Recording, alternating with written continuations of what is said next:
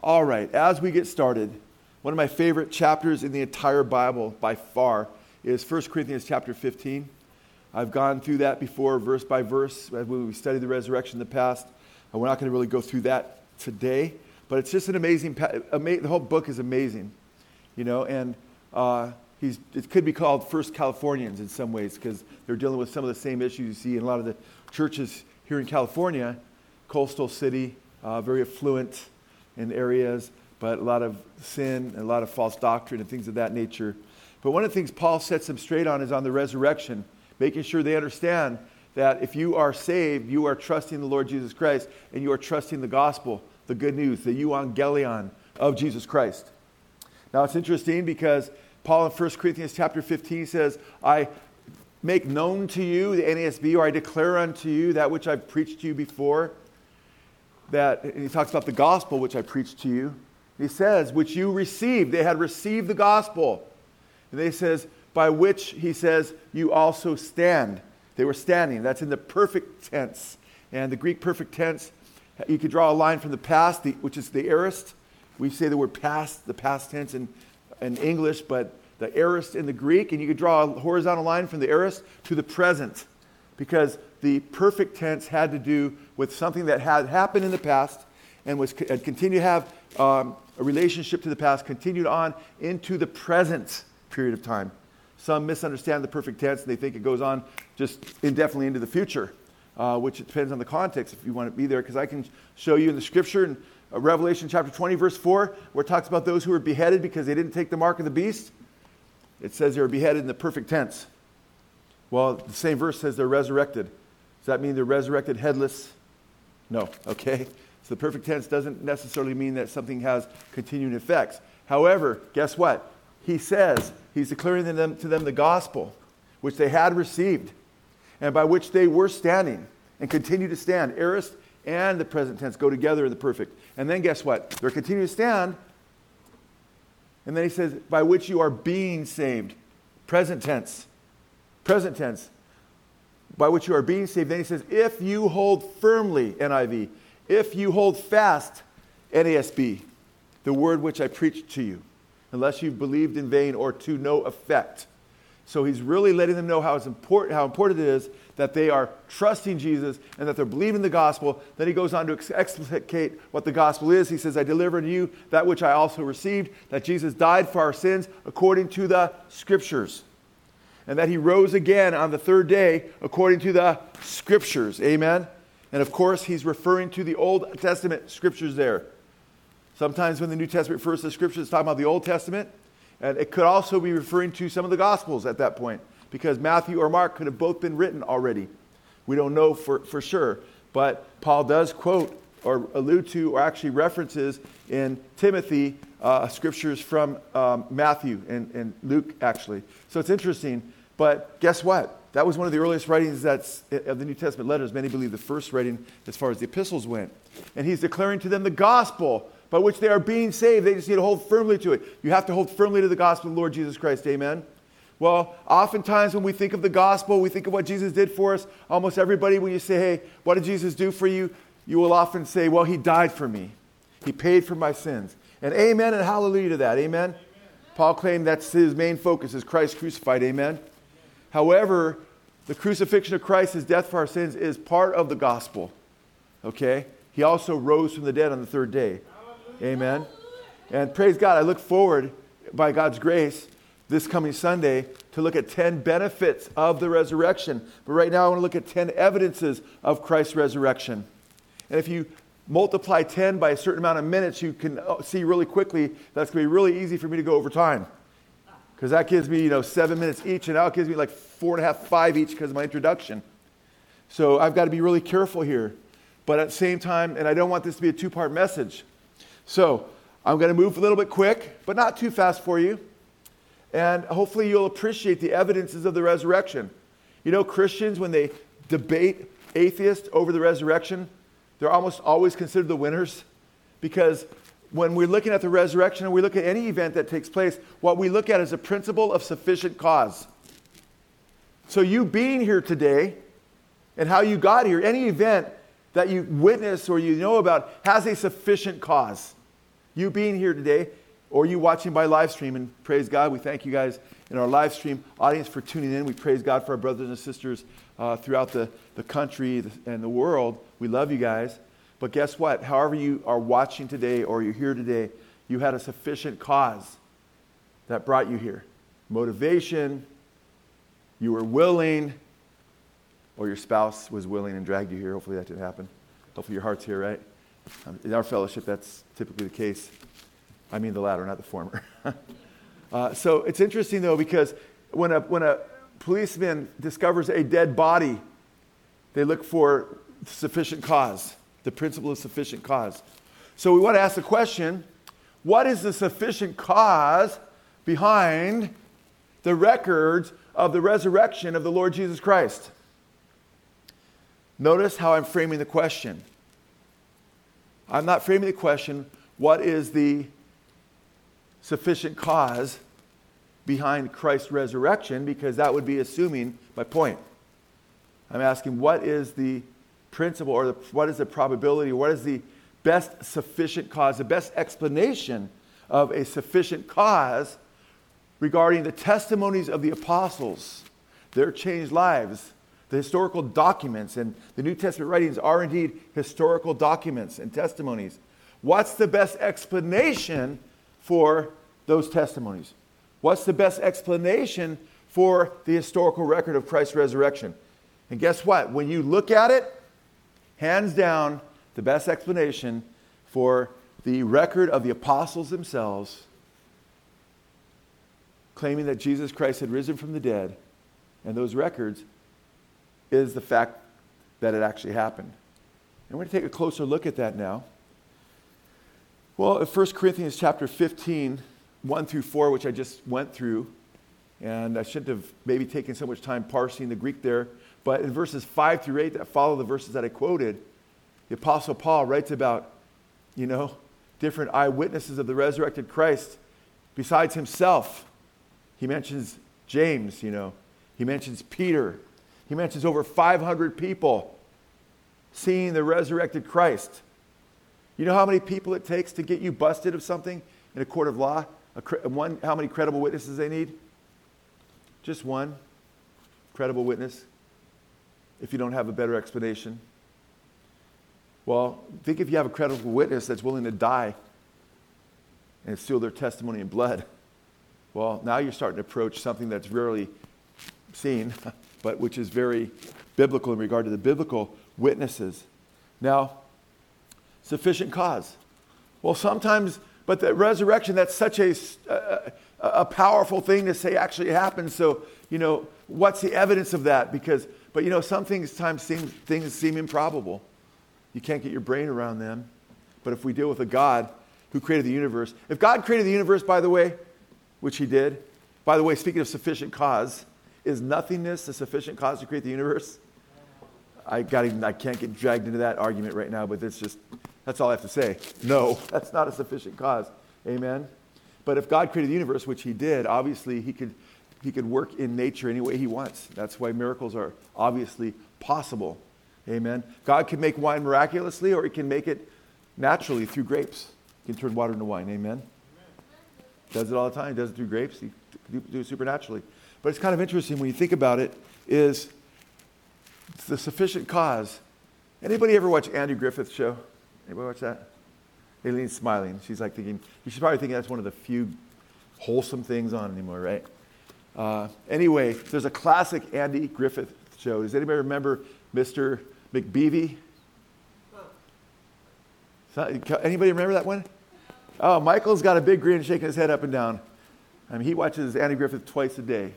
You know, no, I'm just kidding, man.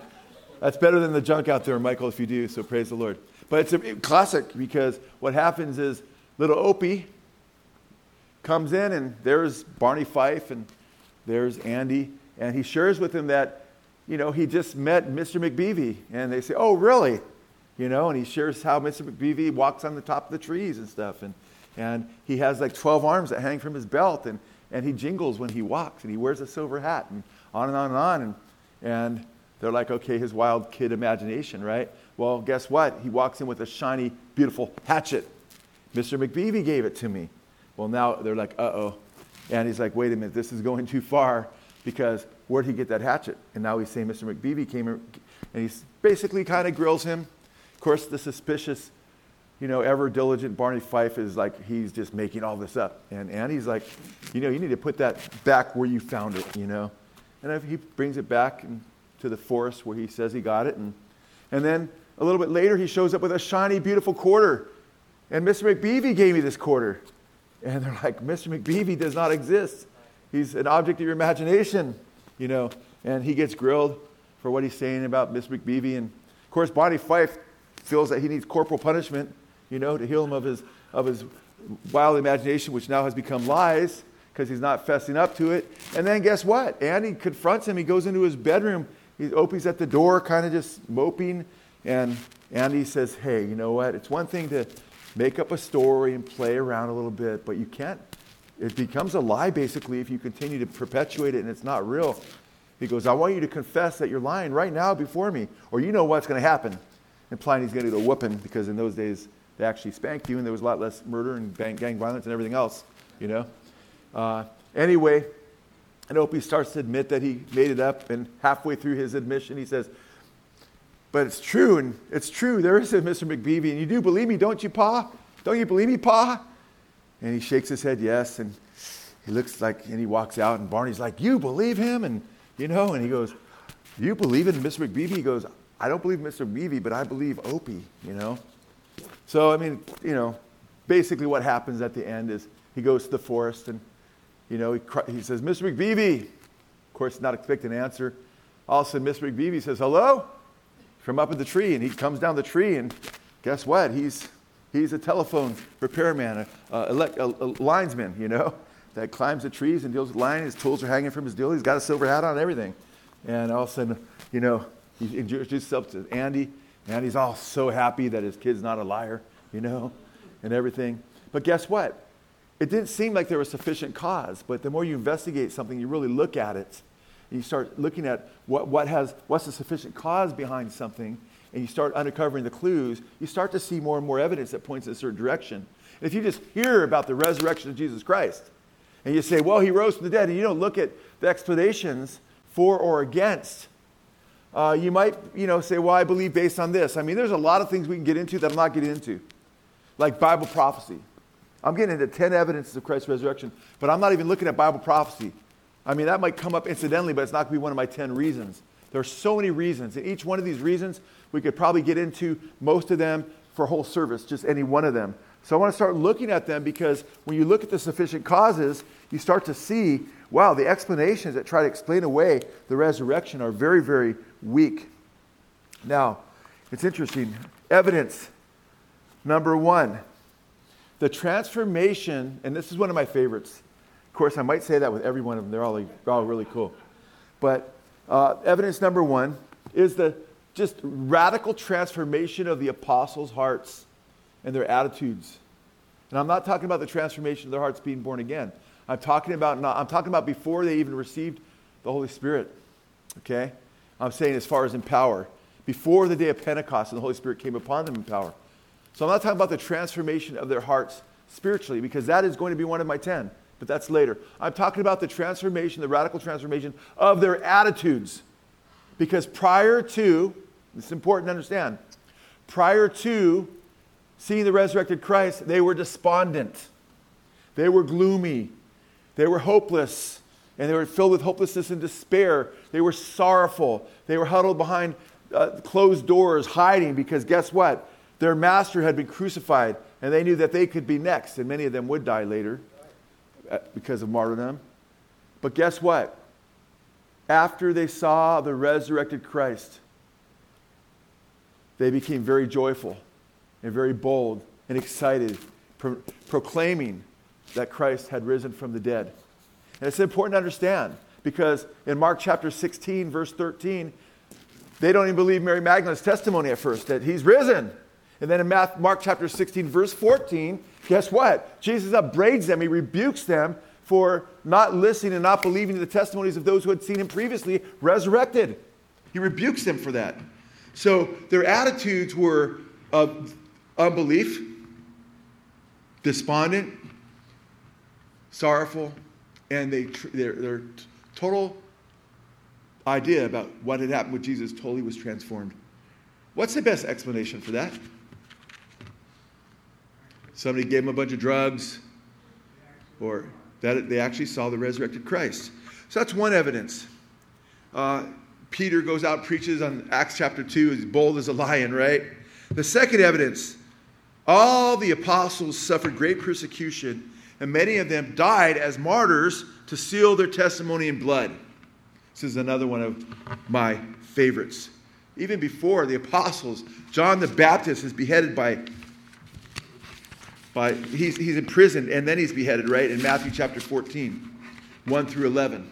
Okay? Stephen is stoned to death, one of the disciples, after his witness uh, before the Sanhedrin in Acts chapter 6 through 8.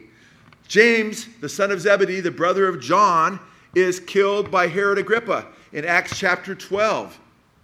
Amazing.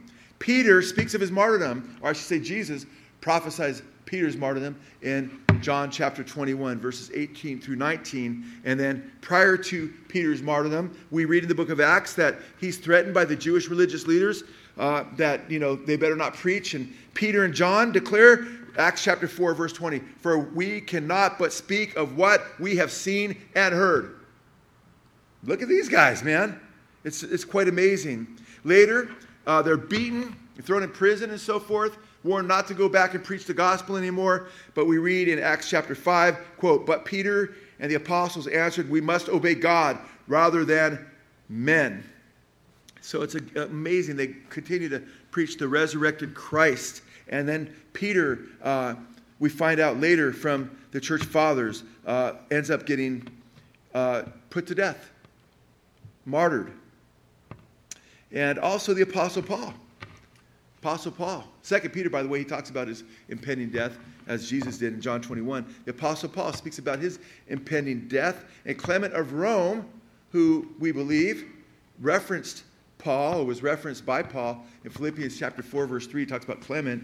Many believe it's the same Clement. The Clement of Rome was the, called, is called the first of the church fathers because he's the earliest, along with Ignatius and Polycarp. So you got Clement of Rome, Ignatius, and Polycarp. These were the earliest writers among the church fathers. Clement of Rome talks about how Paul had been martyred. And the other church fathers later than him state that he was martyred by Caesar Nero. He was beheaded, decapitated by Caesar Nero. So it's interesting when you look at this. A lot of people will, believe, will die for a lie but they will die for a lie knowing it's a lie. I'm sorry, not knowing it's a lie. You have people from different religions believe something's true, but they don't know whether it's true or not for sure. And many, some of them will die for those things. But these apostles, when they died, they would have died knowing whether Christ had risen or not. Amen? Do you understand that? That's the you have to, you cannot miss that point. You have to understand these apostles died knowing whether or not Jesus was the Messiah or not, knowing whether he rose from the dead or not. And this is very, very important to understand because they sealed their testimonies in blood. Who could do that? Not men that are huddling behind a bunch of closed doors when the sisters, the women go out to go and, you know, to the tomb on Sunday morning. But these same men, because they'd seen the resurrected Christ, the hardship they went through is absolutely amazing when you think about it. I mean, it's not just that they gave their lives as a testimony that he had risen, but the way they lived their lives from henceforth after he rose from the dead were, was very arduous, very painful, the things they faced. In fact, the historian Michael Licona states in his book, The Resurrection of Jesus, a new histori- uh, historiographical approach. Quote, he states, After Jesus' death, the disciples endured persecution, and a number of them experienced martyrdom. The strength of their conviction indicates that they were not just claiming Jesus had appeared to them after rising from the dead, they really believed it. They willingly, they willingly endangered themselves by publicly proclaiming the risen Christ. Now, think about that. By the way, you might get some persecution if you say Jesus is Lord in our country, but very little compared to what they went through. Because to just say Jesus is Lord in an area where they taught that Caesar is Lord was considered blasphemous in the Roman Empire. Do you realize that? So we have, you have to understand when you confess Jesus is Lord, and he, that was a confession on, in your heart and your lips. That was, that was, those were fighting words with the Roman leadership who had just executed the, their, their Messiah. Do you understand how serious that is? But they're out there proclaiming that Jesus is Lord. Knowing they're going to be persecuted by the Jewish leaders, which they were heavily, read, the, read the, through the book of Acts, as well as the Roman leaders. So this is quite amazing.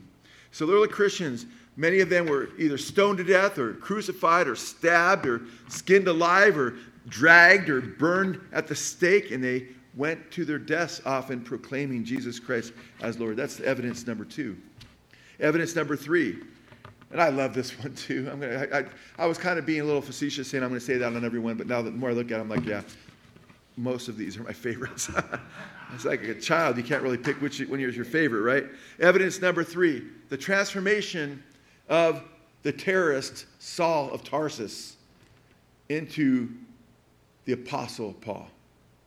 I mean, that, that right there, man, that right there, you, you can't explain away. How does Saul of Tarsus, a rabid Jew persecuting the Christians, early Christians, go from, and with letters, and I mean, he would go to homes and make people, drag Christians out, and make them renounce Christ publicly. That was a sad job, amen. He called himself the chief of sinners after he repented. But he had an encounter with the Lord Jesus Christ on the road to Damascus. Amen. And Jesus appeared to him in blinding light, you know, and humbled him. And Paul fell down, and three days later, the scales fell off his eyes. But when he, when he was in that encounter, he said, You know, Jesus said to him, Saul, Saul, why persecutest thou me? And Paul was like, Lord, you know, his spiritual eyes were open. And this is very interesting because uh, I had a message a few years back called The Conversion of Saul the Terrorist. That might have been a couple Resurrection Sundays ago that you might check out because we just get into the Apostle Paul. I, called, I think I called it The Conversion of Saul the Terrorist. Quite amazing. He's a Pharisee of Pharisees. William Lane Craig. William Lane Craig, uh, a very, very uh, effective apologist, especially on the resurrection. Uh, good in a number of areas, though. Uh, he makes the following statements in his book, Reasonable Faith. Quote, this encounter changed Saul's entire life. He's talking about the road to Damascus. He was a rabbi, a Pharisee, a respected Jewish leader. He hated the Christian heresy and did everything in his power to stamp it out. He says in his own hand that he was even responsible for the execution of Christians, uh, believers. Craig goes on to write, and then suddenly he gave up everything. he left his position as a respected Jewish leader, and he became a Christian missionary. As such, he entered into a life of poverty, labor, and suffering. All true. He was whipped, beaten, stoned, and left for dead, shipwrecked three times, and in constant danger, deprivation, and hunger. Finally, he made the ultimate sacrifice, and he was martyred for his faith at Rome. And it was all because the day outside Damascus, that day outside Damascus, in his words, I saw our Lord. 1 Corinthians 9 1. I love that, man. It's just powerful when you think about it, guys. Your faith isn't based on a wish, okay? It ought not be. It ought to be based on historical evidence. And I believe we should go beyond the historical evidence into what Christ does in our lives, too. Because I think there's evidence that, there's one of the reasons I'm going to give that we sometimes overlook, that I think is one of the most powerful evidences. Evidence number four the rapid, evidence number four, the rapid and phenomenal growth of the Christian church. Do you realize the breakneck speed that the Christian church grew in in the first century? You realize they were, the Roman leaders were like, man, you know, they're, they're turning the world upside down, these Christians. And by the fourth century, Constantine couldn't beat the, the Roman Empire was the greatest empire that had ever existed up until that time. And Constantine could not whoop the Christians from growing, and the enemy couldn't, so he joined them half heartedly. He mixed paganism with Christianity. He himself waited for he wanted to wait till he was, you know, old and ready to die before he'd be baptized because he didn't really want to give up his sin. And he had coins, he had things minted that were pagan still and so forth. And you had the birth of Catholicism, which is a mixture of Christianity and some paganism. And then it became more and more pagan as the years went by and they added more and more false doctrines. But it's interesting because Christianity was growing so much. Now, just think about this, guys. Think about it for a minute. You got these guys that are like mostly like fishermen, you know, uneducated, not philosophers and so forth, yet their faith and their belief in the Lord Jesus Christ and their spreading of the Christian faith upended all the philosophies that were popular the day and, and became dominant. Think about that. That's just mind boggling. The rulers of the age were reeling, you know, what is going on here? So much so that the leader of the Roman Empire said, you know what? Let's Christianize the empire. And everybody should be a Christian now. And what happened was, as I said, you got a watered down form of Christianity because you had everybody claiming to be Christians. Oh, I should say all kinds of people claiming to be Christians, but not wanting to give up their paganism. But it's quite interesting. The phenomenal growth of the early church is one of the, to me, one of the great, wonderful, beautiful evidences of Christ's resurrection. Because guess what? If Jesus, think about it, if Jesus did not rise from the dead, right? And he just died on a cross, how's that going to do anything? How's your little group going to grow? Your little band of disciples? Especially in Judaism, when to die on a tree meant you were what? Cursed, right? That's really going to take off, isn't it? You see what I'm saying? And these fishermen are going to, they're not the theologians of the age, they're not the Pharisees of Pharisees. It's not until Paul gets converted that you have one that's actually schooled. But you got Peter, and James, and John, right? And Paul wasn't in the picture when it first took off and the Christian faith was growing for the first 10 chapters of the book of Acts. It was exploding. Yet you had this radical transformation. Uh, if you've got a guy that says he's Messiah, he just gets killed, what happens to his group? Think of David Koresh. David Koresh claimed to be the Messiah with the Branch Davidians. Is his group exploding throughout the world and all kinds of people becoming Koreshites? I don't know of anybody that still follows that group. Maybe there's a few handful of people, but he obviously did rise from the dead. The only thing that explains the phenomenal growth of the Christian faith is that Jesus didn't only die on the cross. And he was cursed because he bore the curse for us and took the curse upon himself. Amen. But he rose from the dead and conquered the grave and it's because of that message. And that's the only thing that would explain the zeal of the apostles who took that faith into the world with great excitement in a very infectious way because people saw they were real and they were sincere and they obviously had encountered the resurrected Christ. So the phenomenal growth of the Christian church, that should not be, that should not be downplayed. It's quite amazing when you think about it. Alan Richardson, Alan Richardson states, quote, the real evidence for the resurrection of Jesus is the existence of the Christian church at all. If we have regard to the circumstances in which the early life of Jesus had apparently ended in such crushing failure and disappointment, meaning given the arguments of the person that doesn't want to believe, it would be a, just a colossal disappointment if he didn't rise from the dead. That religion is not going anywhere, especially when all their predictions had failed, right? And their leader is dead and, well, guess what? It didn't stop there because he rose from the grave, just as it had been prophesied. So it's interesting. Uh, Jesus' death alone is not sufficient cause to explain the rapid and phenomenal growth of the Christian church, but the resurrection is the best explanation. Would you agree? Back to our principle of sufficient cause. Now, also, Uh, well, let's go to number five. So I want to make sure we get done on time. Evidence number five the rise of the day of the Lord, Sunday, as a celebration day over the Sabbath. Now, you really can't appreciate, these are all so much bigger than I think we can really appreciate because you have to understand Judaism in the first century and how wrong it was for people if you did not keep the Sabbath. It was huge, especially when the early Christians were all what? Jews. Amen. And the Sabbath was one of the things that marked you as a Jew circumcision, the Sabbath, you know. And all of a sudden, what happens? The early Christians, the earliest Christians, began worshiping the Lord on Sunday.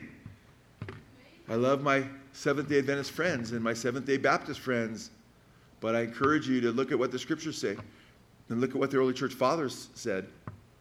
Acts chapter 20, verse 7. 1 Corinthians chapter 16, verse 2. The early church met on the first day of the week, on Sunday. What's the sufficient cause of that?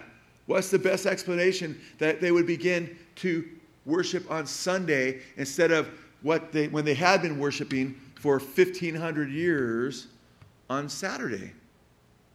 1,500 years of tradition is hard to break, guys. Especially if you want to just be buddy up with the, the Jews and Judaism, you might as well say, hey, you know what, let's just, if that was the ideal and it wasn't about truth, you'd say, hey, let's worship on Saturday too and just say we're Jews that have found the Messiah, make it easy. No. They radically broke and started worshiping the Lord on Sunday. What's the best explanation for that? The resurrection. Amen, Jim. In fact, guess what? I mentioned that Clement of Alexandria, Alexandria was the first of the church fathers. He's called the first church fathers. But I mentioned a couple others that are grouped together. There's three of them. Okay, there's Ignatius, Polycarp, and Clement of Alexandria. They're called like the, the first of the church fathers, but Alex, uh, Clement being the first. Well, guess what? Ignatius in the early second century, late first century or early second century, in his letter to the Magnesians, paragraph 9, listen to what he says one of the first guys writing about Christianity, of where we have a written record. Quote: "Those who were brought up in the ancient order of things have come to the possession of a new hope. Those who were brought up in Judaism, they have come to the possession of a new hope, no longer observing the Sabbath, but living in the observance of the Lord's Day. By the way, the Lord's Day was called the Lord's Day really early on. So sometimes we refer to Sunday as the Lord's Day. Well, Ignatius did that really early on no longer observing the Sabbath, but living in the observance of the Lord's day, on which also our life has sprung up again by him and by his death. Sprung up meaning the resurrection and by his death. So Ignatius is saying, hey, ha, we switched the day of worship to Sunday, the early church day, because Jesus rose on Sunday, the first day of the week. In the epistle of, epistle of Barnabas, okay, earlier mid second century, he says that God told the Christians to, quote, in effect, quote, I shall make a beginning of the eighth day. If the seventh day is Saturday, what's the eighth day? Sunday. First day or eighth day. It's called the first day, the Lord's day, the eighth day. I shall make the beginning of the eighth day. That is the beginning of another world. Wherefore also we keep the eighth day with joyfulness, just or Barnabas says. The day also on which Jesus rose again from the dead. That's precisely why they switched their day of worship. Because of his resurrection. Are you with me tonight?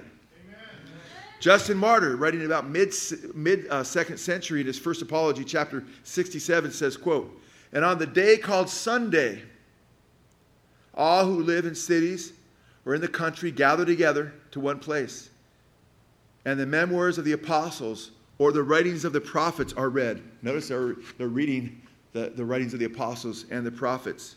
And he, fo- he says this is followed by preaching and the Lord's Supper. Then he goes on to say, quote, but Sunday is the day on which we all hold our common assembly.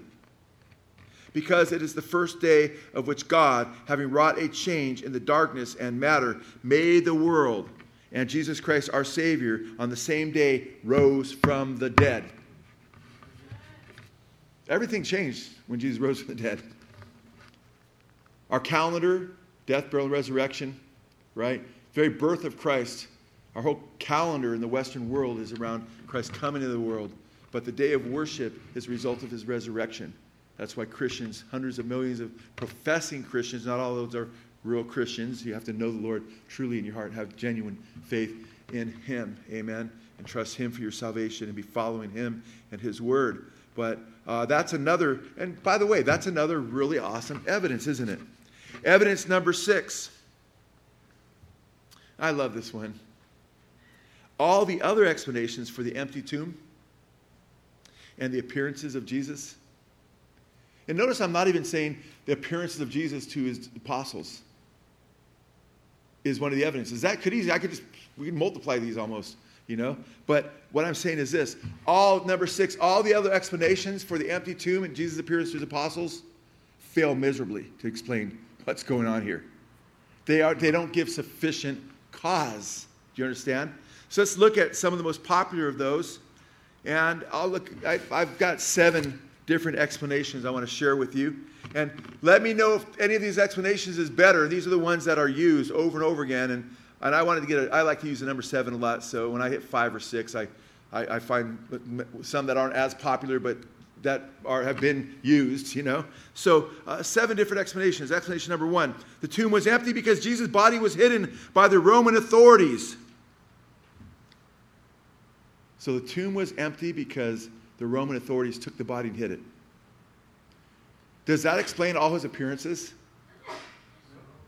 Does that explain the disciples believing they not only saw but talked to and interviewed with the resurrected Christ? No. Oh, and by the way, that wasn't a, wouldn't be a very smart move. We got to give the Romans a little bit more credit than that because then it, it, it, it incredibly, stunningly, right, spectacularly backfired, right? If that's what they were intending to do to stop this Christian movement by hiding the body. And by the way, as this Christian movement is growing so rapidly and they've got the body hidden somewhere, and they hate Christianity, keep in mind, Jesus was considered an enemy of the state. They had him crucified. Amen? All they had to do is do what to stop Christianity? Produce the body. Amen. Here it is. Here's the body. Never happened. Never happened.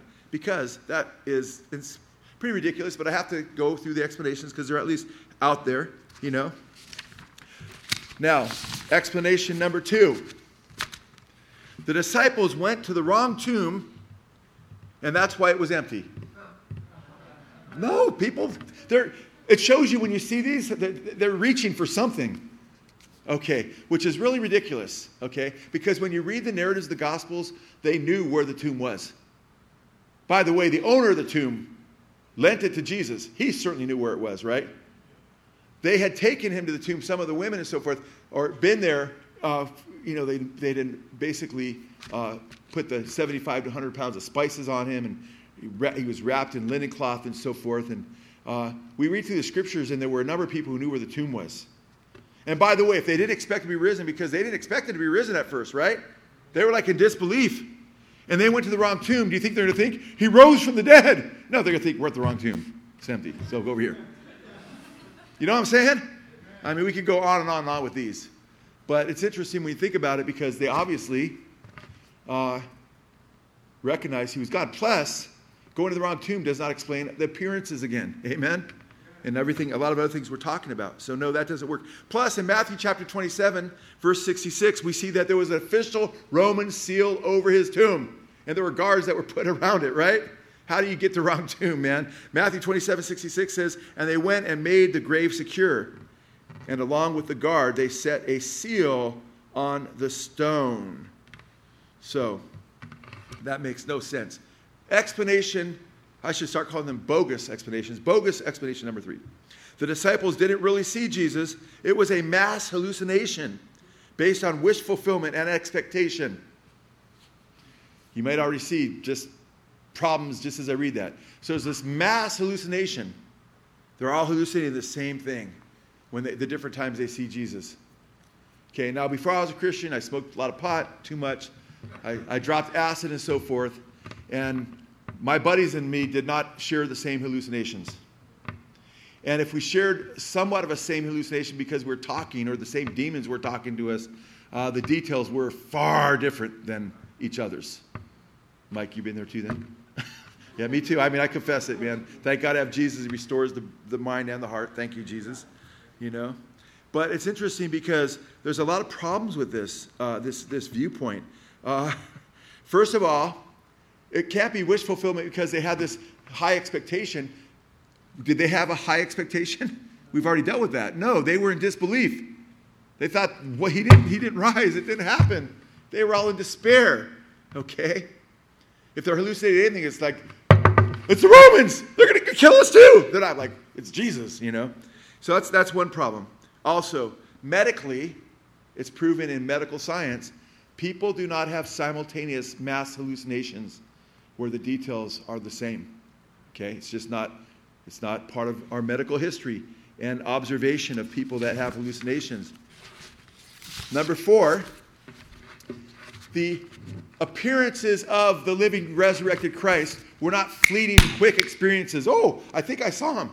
He ran by from that tree to that tree real fast. Did you see him? Oh, I saw it too. I, that must have been Jesus. It wasn't like that at all, guys. It wasn't like that. It was detailed discussions with Jesus. Whether it was Peter and the disciples seeing him on the shore, amen, and Peter jumping, or John, or uh, jumping out of the boat and swimming to him, and then Peter being said, do you, Jesus saying, Do you love me? three times with three different Greek words, right? And saying, Restore your brethren, right? You know, or basically, feed my sheep, which was a reiteration of restore your brethren earlier. Or it was Jesus talking about the uh, kingdom of God during those 40 days we read. Or it was him talking about the Great Commission, right? Or it was him on the road to Emmaus talking to two disciples and opening up their hearts to, to understand typology in the Old Testament, whether it was the law or the prophets or the Psalms, amen? And their hearts burning because he taught them. These are all encounters with the resurrected Christ, amen? So we want to believe that these two guys had this hallucination and it wasn't Jesus. And they had the best Bible study probably ever, you know? All the types of Christ? No. That does not work at all. I'm sorry, that's a very lame, lame idea. Explanation number four the tomb was empty because he only fainted on the cross. He just fainted because of just, you know, he just, you know, went through a lot. He fainted. And then when they took him down from the cross and then they buried him, the coolness of the tomb just revived him. Oh, wow. I'm just going to push that boulder aside, you know, and uh, just show who I am, you know. Come on, guys. The swoon theory, that's been called, by the way. Yeah, exactly, Joe. You're on it, man. Joe said, "What about the spear?" Well, the Romans, the Romans army, you know, they were pretty good at some things. Wouldn't you agree? They kind of took over the world. They were really, really good at killing people, really good at executing so-called criminals. And when Jesus had been there, and by the way, I mean, they literally, they'd make sure you're dead. And by the way, the last person they wanted to leave alive and I don't know that they ever left somebody alive, would be Jesus with prophecies about a coming resurrection, right? And they shoved a spear into his side, and out came water and blood, which indicates death, by the way, and the rupture of the, the pericardium sac that goes around the heart being opened up. They made sure he was dead, and he was already dead before that. He, he you know, Father, into your hands I commit my spirit, right? Hung his head and chose the very moment he would die and then they thrust the spear into his side. By the way, Dr. Garland Bair, he states that even if Jesus had somehow survived the crucifixion, because of all the fluids that he lost in the Garden of Gethsemane and the whippings and the cross, had he been placed still barely alive in the cool tomb, he would have died of shock, this doctor states. So that's ridiculous as well. But that we don't have to go there. He's just saying if that would have even been the case. Now it's interesting. We're supposed to believe that Jesus had a crown of thorns shoved on his head, that his beard was practically pulled out, you know, that he was whipped not one time, but repeatedly, different whippings, and he was scourged in such a way that Pilate wanted them to feel sorry for him because he knew he was innocent. So he had him whipped in such a way that they would think, well, that's enough. Okay, yeah, let's, let's take Barabbas and have him executed. Right. I mean, before he got to the cross, man, he had lost so much blood already. And that he was crucified with huge nails through his hands and his feet, right? And then a spear shoved into his side. And then ripped from the cross. And that he all of a sudden was laying there and just like, got up and like, man, and then somehow pushed the boulder aside, dealt with the guards in some way, you know, with messianic or, or not, it wouldn't be messianic because he wouldn't be the Messiah in that case, according to them. And then somehow he impressed the apostles, look, I've risen from the dead, you know. I mean, would he look risen from the dead at that point? I mean, no, he needs serious medical attention, right? So that, that theory just fails miserably as well. Uh, explanation number five the tomb was empty because the body was taken by grave robbers. The tomb was empty because the body was taken by grave robbers.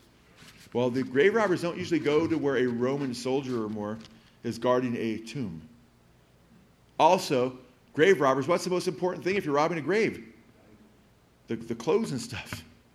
In those days, clothes were valuable, especially burial clothes and spices and things. Well, how come they left all that behind and they just took the body? Oh, look, this is interesting body. No, that wouldn't make any sense as well. Explanation number six the tomb was empty because the body was taken by the disciples who wanted to save face. The last thing you want to do if you're concerned about your reputation is steal a body from a grave from the Roman Empire after the guy that you'd been worshiping was just executed. Okay? I'm just saying the guy from their perspective, the Romans' perspective.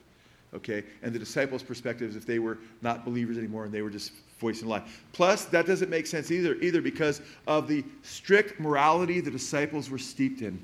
Not only been raised in strict Judaism, but also the teachings of the Messiah, which they recorded about honesty and righteousness. It makes no sense. It's not their character. It's not their character as well as they go basically lay their lives down for the truth of the gospel or what they believe to be the truth, which we know to be the truth and they knew to be the truth. But I'm saying it for the sake of the skeptic. Uh, this is what they believe to be true. So it doesn't make any sense. It doesn't fit their biographies, and uh, it doesn't fit their morality, and it doesn't fit reality that they would just make up a story and that everybody would hold to the same story and nobody give in and they didn't even die and don't even let it out that it was a supposed story. Doesn't make sense.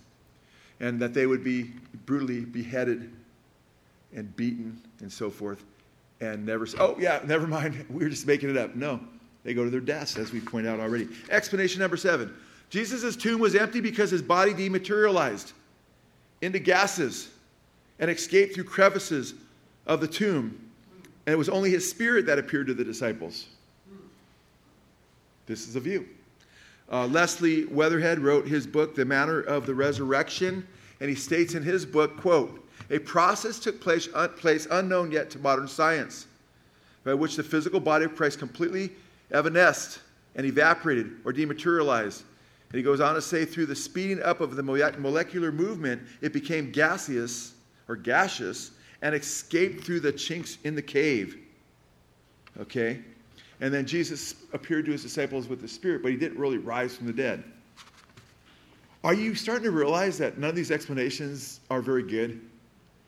And that those who come up with these explanations, write entire books about these explanations, are really getting desperate to try to explain away the most obvious explanation for his resurrection. Are you with me?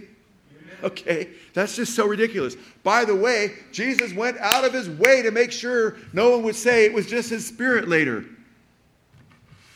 Luke chapter 24, verses 36 through 43 says, While they were telling these things, he himself, that is Jesus, stood in their midst and said to them, Peace be to you. It's after he rose from the dead. But they were startled and frightened and thought that they were seeing a spirit. And he said to them, why are you troubled? And why do doubts arise in your hearts? See my hands and my feet, that is, I myself. Touch me and see. For a spirit does not have flesh and bones as you see that I have. Do you catch that? For a spirit does not have flesh and bone as you see that I have. By the way, Jehovah Witnesses need to see that too, because Jehovah Witnesses teach that he didn't rise from the dead bodily. Jesus said, Destroy this body in three days, or this temple, in three days I will rise it up. John chapter 2, 19 through 21. And the Holy Spirit says through the Apostle John that he spoke of the temple of his body. It was his physical body that had been risen from the dead. And he says, uh, and, and he literally says to them, Touch me and see, for a spirit does not have flesh and bones, as you see that I have. And when he had said this, he showed them his hands and his feet. While they still could not believe it because of their joy and amazement, he said to them, Have you anything here to eat? They gave him a piece of broiled fish, and he took it and ate it before them. Spirits don't eat your food. They might harass you sometimes. You got to resist them in the name of Jesus, amen. But they don't eat your pumpkin pie. Okay? Now, uh, so it's interesting. The idea that Jesus' body simply dematerialized again shows a, shows a desperate. I mean, come on. You're just, wait, where does body go? Oh, well, it just turned into gases. It didn't rise. Just really quickly in the tomb and escaped through the crevices. And then his spirit started appearing to people. Why do you even want to go there? Because they're trying to find explanations to deny the resurrection of Christ. Uh, those are the explanations. So I said that the, the weak explanations that people use to me are great evidence that we have the best explanation, by far and away, the best explanation is that the tomb was empty because Jesus rose from the dead. The best explanation that he could eat and, and have them touch his body and see his hands and his feet and have long encounters with them, with them witnessing the same encounters, all shows that he rose from the dead. Very amazing. Okay, evidence number seven. No tomb was ever worshiped or venerated as a burial place of Jesus. This is really interesting because you know, when there's very popular figures, they worship or they venerate their burial places. Do you know that? When you even go to the catacombs, which I've been to Rome and I've been to the underground tombs, which just go for miles, you know, and what's open to you is not all the miles, but a significant part of them, you'll even see where martyrs were not, well, some, uh, unfortunately, some of the early church actually venerated some of the martyrs in some way. But, they, but many of them would say we, they honored them, but they weren't worshiping them, of course, uh, they would say. But uh, they, they gave high places to tombs of the prophets in the past, too. Moses' body was not buried where anybody would know because the idea is that it may have been worshiped and the Lord may have been keeping that from happening. But guess what? Nobody ever, that we have any account of, worshiped at Jesus' tomb.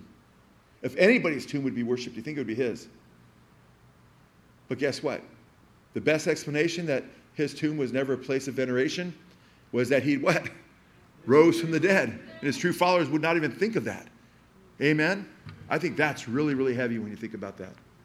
I love that one. I was going to say it's one of my favorites, but I won't. Okay. Number eight, the conversion of James who happened to be the skeptic of his family. James was the brother of Jesus, you know? Uh, there's more than one James, right? There's James, the son of Zebedee, the brother of John, the son of Zebedee. But there's also James, the half brother of Jesus, right? So it's interesting because Jesus was born of, uh, was uh, begotten by the Father and by the power of the Holy Spirit. But James was his brother from the same mother. And James, guess what? When you go through the Gospels, uh, his brother James and the other rest of the family were very dismissive of him at first. Very dismissive. You know? And I love how the Bible just puts that. It doesn't say, and when Jesus was two, he was doing wonderful miracles and he stunned his brothers and sisters and they were his greatest disciples. No, these are narratives and the warts are in the narratives. That's what I love about the Bible. From Genesis to Revelation, you see the heroes of the faith have warts typically, right? And they're all there to see for the most part. I mean, some of them, I shouldn't say they're all, but they're glaring. All of them, for the most part, for the most part, have some warts there. And James was not a, I mean, come on. Some people hate their siblings because they're so perfect. Well, he really was perfect. Okay, could you imagine that? He, he's just so perfect. Well, guess what? Jesus was, you even have a little mocking going. Go and show them that you're the Messiah at one point, right? Well, James does not get converted until Jesus appears to him in the resurrection. And that's radical. And then you see James and you know his brother and his mother there at the day of uh, Pentecost, and and then later, guess what? You see Paul referring to James as one of the three pillars of the church in Galatians chapter two, verse nine. That's pretty amazing. And in Galatians 1:19, he calls James the brother of the Lord.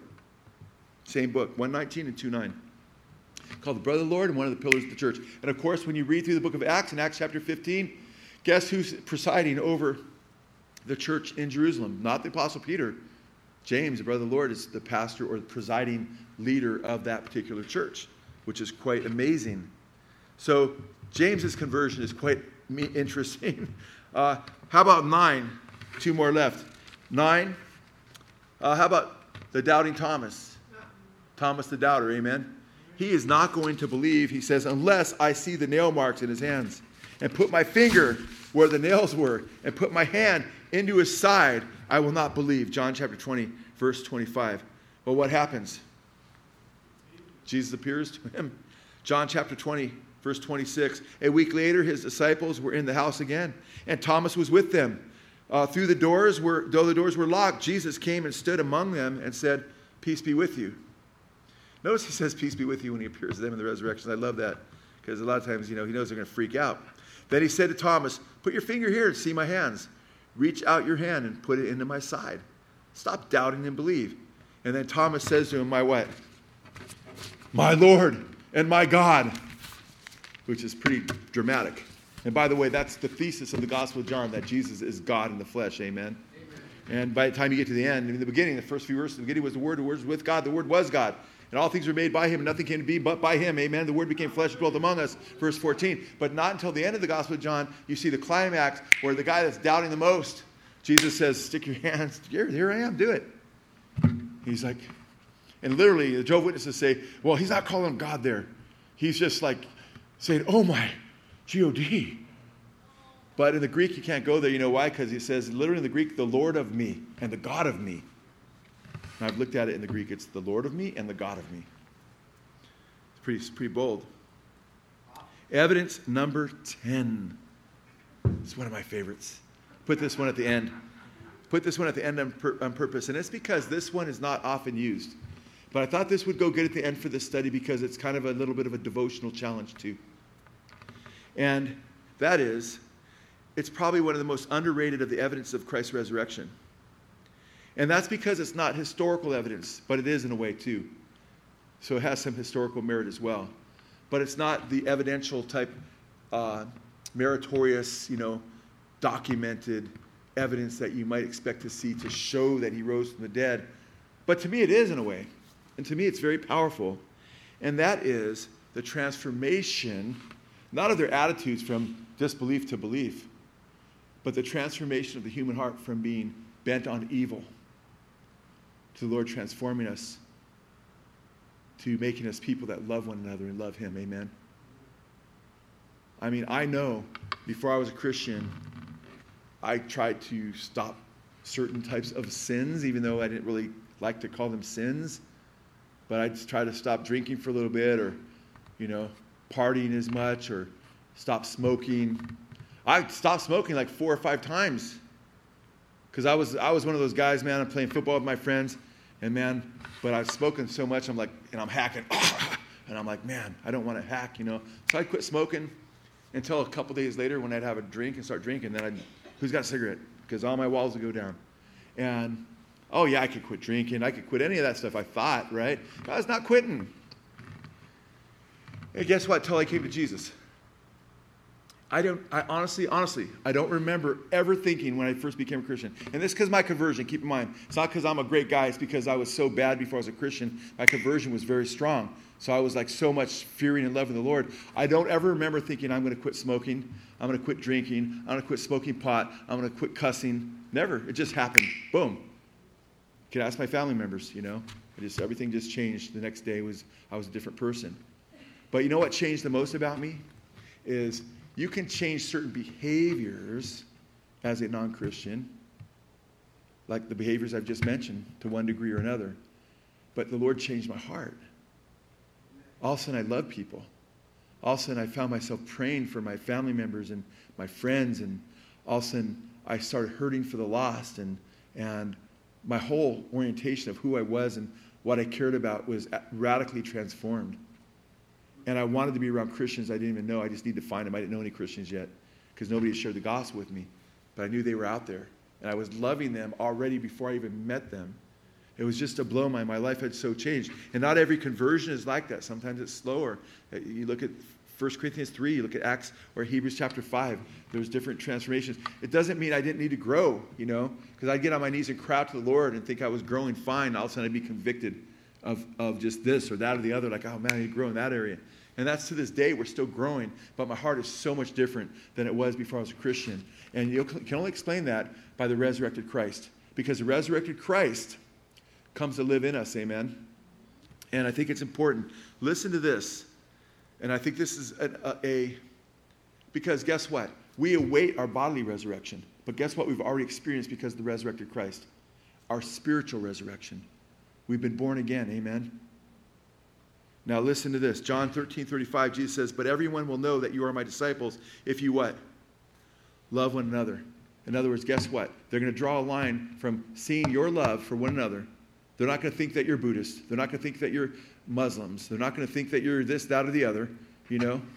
They're going to think that they're going to know it's about me. And in 1 Peter 3:15, Peter says, "But sanctify Christ as Lord in your hearts, always being ready to make a defense an apologia to everyone. That means a, a legal defense, like to everyone who asks you to give an account for the hope that is in you, yet with gentleness and reverence. In other words, guess what? Your light is going to shine. You're going to be such a difference in your life because you've encountered the living, resurrected Christ that people are going to actually ask you, What's going on in your life? And that's happened to millions of Christians through the centuries. What's gone on? What happened to your life? Doesn't happen typically to people who become Buddhists, but it happens to Christians all the time because something changes in our lives. And you know what I find interesting about Christians?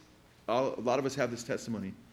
If people didn't know you before you were saved, they can't believe you were what you were before you were saved if they hear your testimony.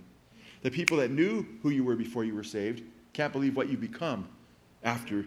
And they're like, remember the Apostle Paul? No, that guy was killing us. He was having us killed. You know, now that guy can't be Christian. But God changes the heart. Now all of a sudden, Paul is a lover of the bride of Christ instead of persecuting the bride of Christ. The Bible says, if anyone be in Christ, he's a new what? A new creation. Behold, old things have passed away and all things have become new. And I think, I honestly believe this the resurrected Christ in us is a powerful testimony to the lost world to where they begin to ask about the hope that's in us. And then we're able to share the apologia. I'm not discounting the historical evidence. That's what I spent 95% of my time on today. What I'm saying is, we also have this experiential evidence that we need to share with other people that He has changed our hearts, that it's a supernatural thing that's taken place in our lives. It's because He has risen from the dead that when you're attacked by demons, you can cry out the name of Jesus and the demons flee. There's a supernatural evidence that He's risen from the dead. Amen. And listen to 1 John chapter 5, verses 9 through 11, and understand this that the word testimony, one of the definitions for testimony is evidence. Listen to this.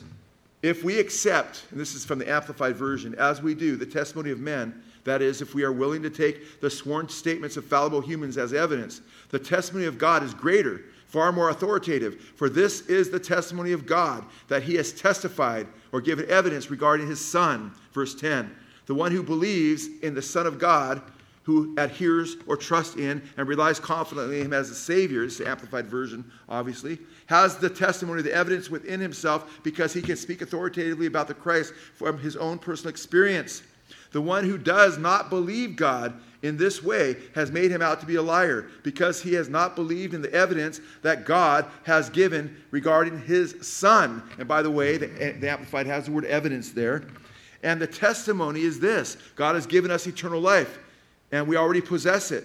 And this life is in his Son, resulting in our spiritual completeness and eternal companionship with him. In other words, guess what? Christ in you is a witness of the resurrected Christ, that he is who he claimed to be. Amen? And as we live for him, that evidence is seen by the world, and some will acknowledge it and say, What in the world's going on in your life? Where do you get so, how come you're so joyful now? How come you're so happy now? How come your whole outlook, how you're just, the boss just treated you this way? I can't believe you're, you know, you're, you're, you're, you're not doing what you used to, used to like cuss him out under your breath, but now you're like, you're saying something under your breath, but it sounds like you're praying for him. What is going on with you?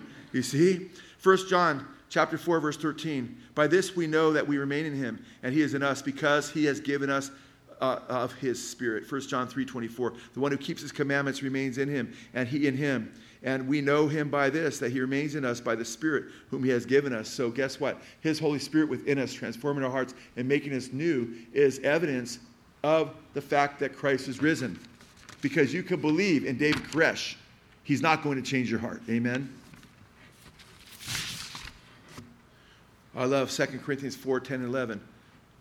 Because I'm going to tell you what, and we experience the witness of the Spirit to different degrees in our Christian walk. But I'm telling you right now, the more you surrender, the more you die to yourself in your Christian walk, the more you experience the living Christ in your life.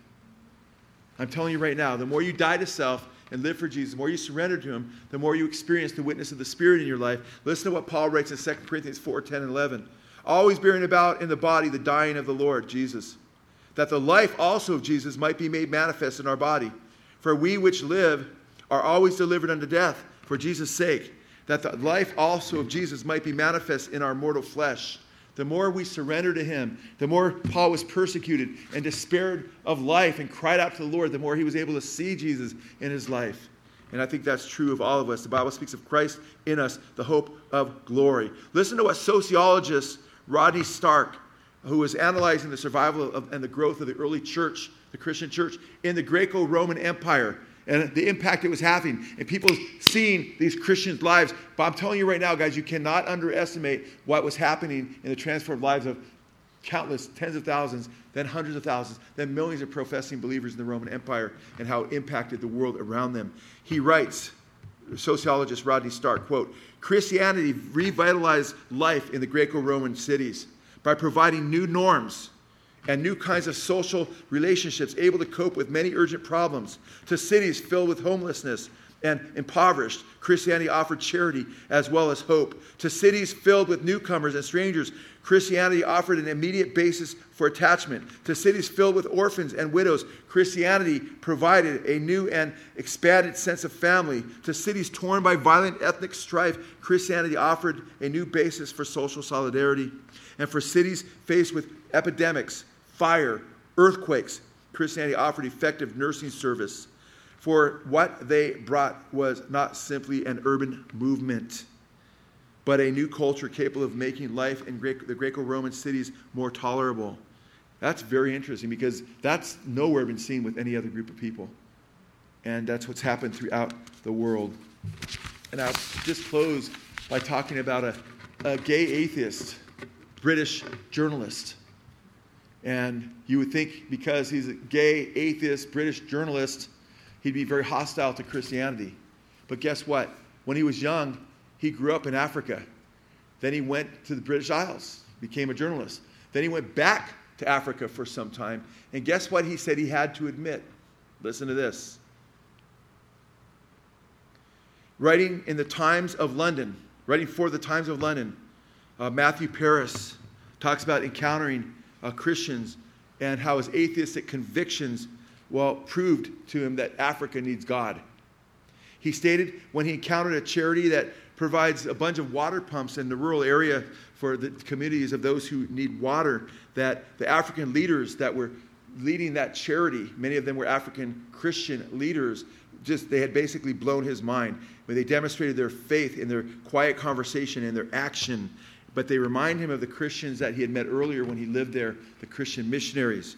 These Christians, he states, uh, were different, and they were different because uh, of the way they lived. He said they had a liveliness, quote, a liveliness, a curiosity, an engagement with the world, a directness in their dealings with others, which is not what he was used to seeing with the different tribal groups, with all the hostilities, and how they were all, you know, not quite what he's talking about. He talks about how these missionaries, these Christians, had returned to Africa uh, when he was there when, in, in his 20s that had a similar impact on him. He states that these missionaries lived with what he wrote, quote, something changed in their, their faces, the people that became Christians. Something changed, and this is a gay atheist journalist for the London Times. He said, something changed in their face, in the face of the people we passed and spoke to. He went on to say that their crushing tribal groupthink had been crushed. And he goes on to talk about how now they were not subservient uh, or subordinate to the kowtow of tyrants like uh, Robert Mugabe. Parris admitted that he, quote, had, quote, quote, become convinced of the enormous contribution that Christian evangelism makes in Africa, sharply distinct from the work of secular NGOs, government projects, and international aid efforts. These alone won't do it. Education, training alone will not do it. This is what he's saying. In Africa, he writes, quote, Christianity changes people's hearts. It brings a spiritual transformation, and the rebirth is real. The change is good. This is a guy being honest with guess what? Could only be evidence of a supernatural, resurrected Christ. Parris says that what he, quote, observed among, I'm sorry, what he observed among the Christians in Africa, quote, confounds his ideological beliefs and has, quote, embarrassed his growing belief that there is no God. He had this to say about the Christians, by the way, that he met uh, that were providing the water pumps, quote, their work was secular, but surely affected by what they were. Catch that? Their work was secular, but was surely affected by what they were. It's like he's looking at aliens, you know. What they were, what they, what, uh, what they were was in turn influenced by a conception of man's place in the universe that Christianity had taught. Now, it's interesting that he's trying to reduce it now to a worldview, but he can't escape the transformation of their hearts because a worldview does not change your hearts. He says, As an atheist, I truly believe Africa needs God. Removing Christian evangelism from the African equation may leave the continent at the mercy of malign fusion of Nike, the witch doctor, the mobile phone, and the machete. Wow, guys. What am I saying to you? I'm saying you can prove or you can offer evidence of the resurrected Christ by the way you show that your heart's been transformed, by the way you love people, by the way you pray when people are getting out of hand or they're talking mean and evil about the boss. Maybe they're even saying some accurate information, but you take a different tone and you say, hey, you know what? I'm going to pray for him, you know? What do you think? I'm going to pray for him, you know? I'm going to, I'm going to, you know, or, you know, maybe we should talk to him and say, hey, or whatever. Or when they're talking about their neighbor. Or when people are gathering together saying evil about somebody, that you say, you know what? You show something different. You show that you love people. When there's hurting people around, that you're one of the first people to step up and, and make a difference. That when there's people that need water, that you're involved in that situation, right? To provide water. Jesus said, Let your light shine so that, that men would see your good works and glorify your Father in heaven. Amen. Don't hide your light under a bushel, he said, right? When you get the salt out of the shaker. So I want to encourage you because guess what? As you live your Christian walk and you let the resurrected Christ be seen in you, guess what?